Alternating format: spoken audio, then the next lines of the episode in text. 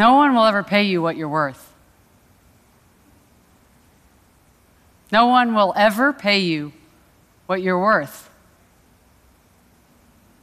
They'll only ever pay you what they think you're worth. And you control their thinking. Not like this, although that would be cool. that would be really cool. Instead, like this clearly defining and communicating your value are essential to being paid well for your excellence. Anyone here want to be paid well? Okay, good. Then this talk is for everyone. It's got universal applicability. It's true if you're a business owner, if you're an employee, if you're a job seeker. It's true if you're a man or a woman. Now, I approach this today through the lens of the woman business owner because in my work I've observed that women underprice more so than men. The gender wage gap is a well traveled narrative in this country. According to the Bureau of Labor Statistics, a woman employee earns just 83 cents for every dollar a man earns. What may surprise you is that this trend continues even into the entrepreneurial sphere. A woman business owner earns just 80 cents for every dollar a man earns. In my work, I've often heard women express that they're uncomfortable communicating their value especially early on in business ownership. They say things like, I don't like to toot my own horn. I'd rather let the work speak for itself. I don't like to sing my own praises. I hear very different narratives in working with male business owners. And I think this difference is costing women 20 cents on the dollar. I'd like to tell you the story of a consulting firm that helps their clients dramatically improve the profitability. That company is my company. After my first year in business, I saw the profit increases that my clients were realizing in working with me. And I realized that I needed to reevaluate my pricing. I was really underpriced relative to the value I was delivering.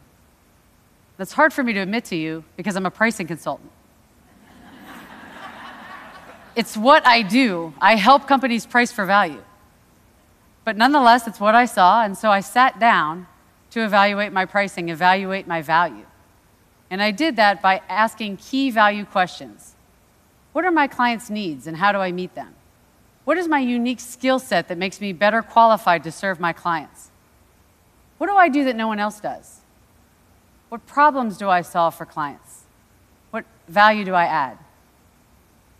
I answered these questions and defined the value that my clients get from working with me, calculated their return on investment, and what I saw is that I needed to double my price. Double it. Now I confess to you that this terrified me. I'm supposed to be the expert in this, but I'm not cured. I knew the value was there. I was convinced the value was there, and I was still scared out of my wits.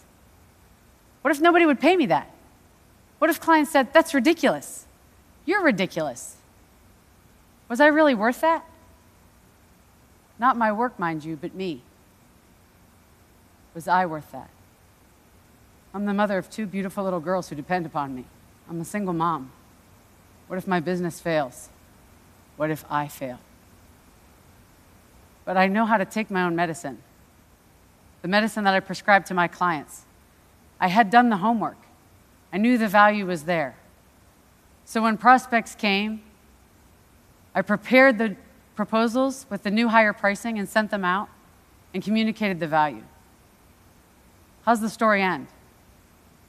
Clients continued to hire me and refer me and recommend me, and I'm still here. And I share the story because doubts and fears are natural and normal, but they don't define our value, and they shouldn't limit our earning potential. I'd like to share another story about a woman who learned to communicate her value and found her own voice. She runs a successful web development company and employs several people. When she first started her firm, and for several years thereafter, she would say, I have a little web design company. She'd actually use those words with clients. I have a little web design company. In this and in many other small ways, she was diminishing her company in the eyes of prospects and clients, and diminishing herself. It was really impacting her ability to earn what she was worth. I believe her language and her style communicated that she didn't believe she had much value to offer. In her own words, she was practically giving her services away. And so she began her journey to take responsibility for communicating value to clients and changing her message. One thing I shared with her is that it's so important to find your own voice, a voice that's authentic and true to you. Don't try to channel your sister in law just because she's a great salesperson or your neighbor who tells a great joke if that's not who you are.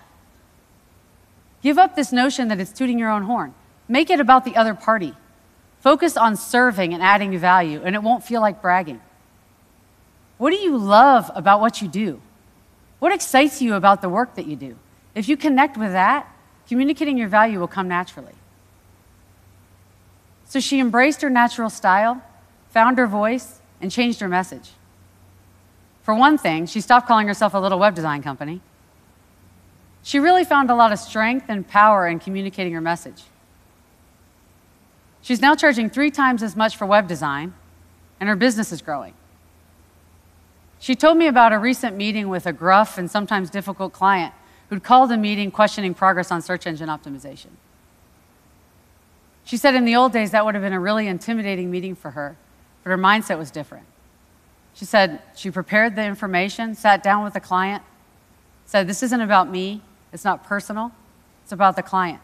She took them through the data, through the numbers, laid out the trends and the progress in her own voice and in her own way, but very directly said, Here's what we've done for you. The client sat up and took notice and said, Okay, I got it. And she said in describing that meeting, I didn't feel scared or panicky or small, which is how I used to feel. Instead, I feel like, okay, I got this. I know what I'm doing. I'm confident. Being properly valued is so important.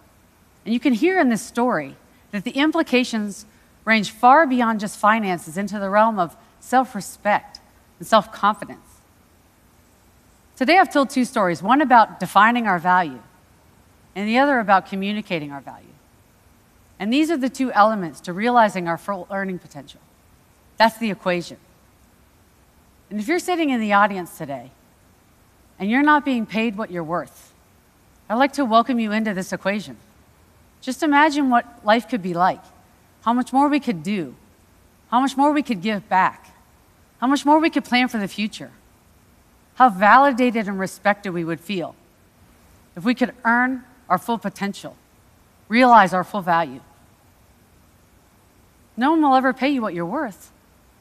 They'll only ever pay you what they think you're worth. And you control their thinking. Thank you.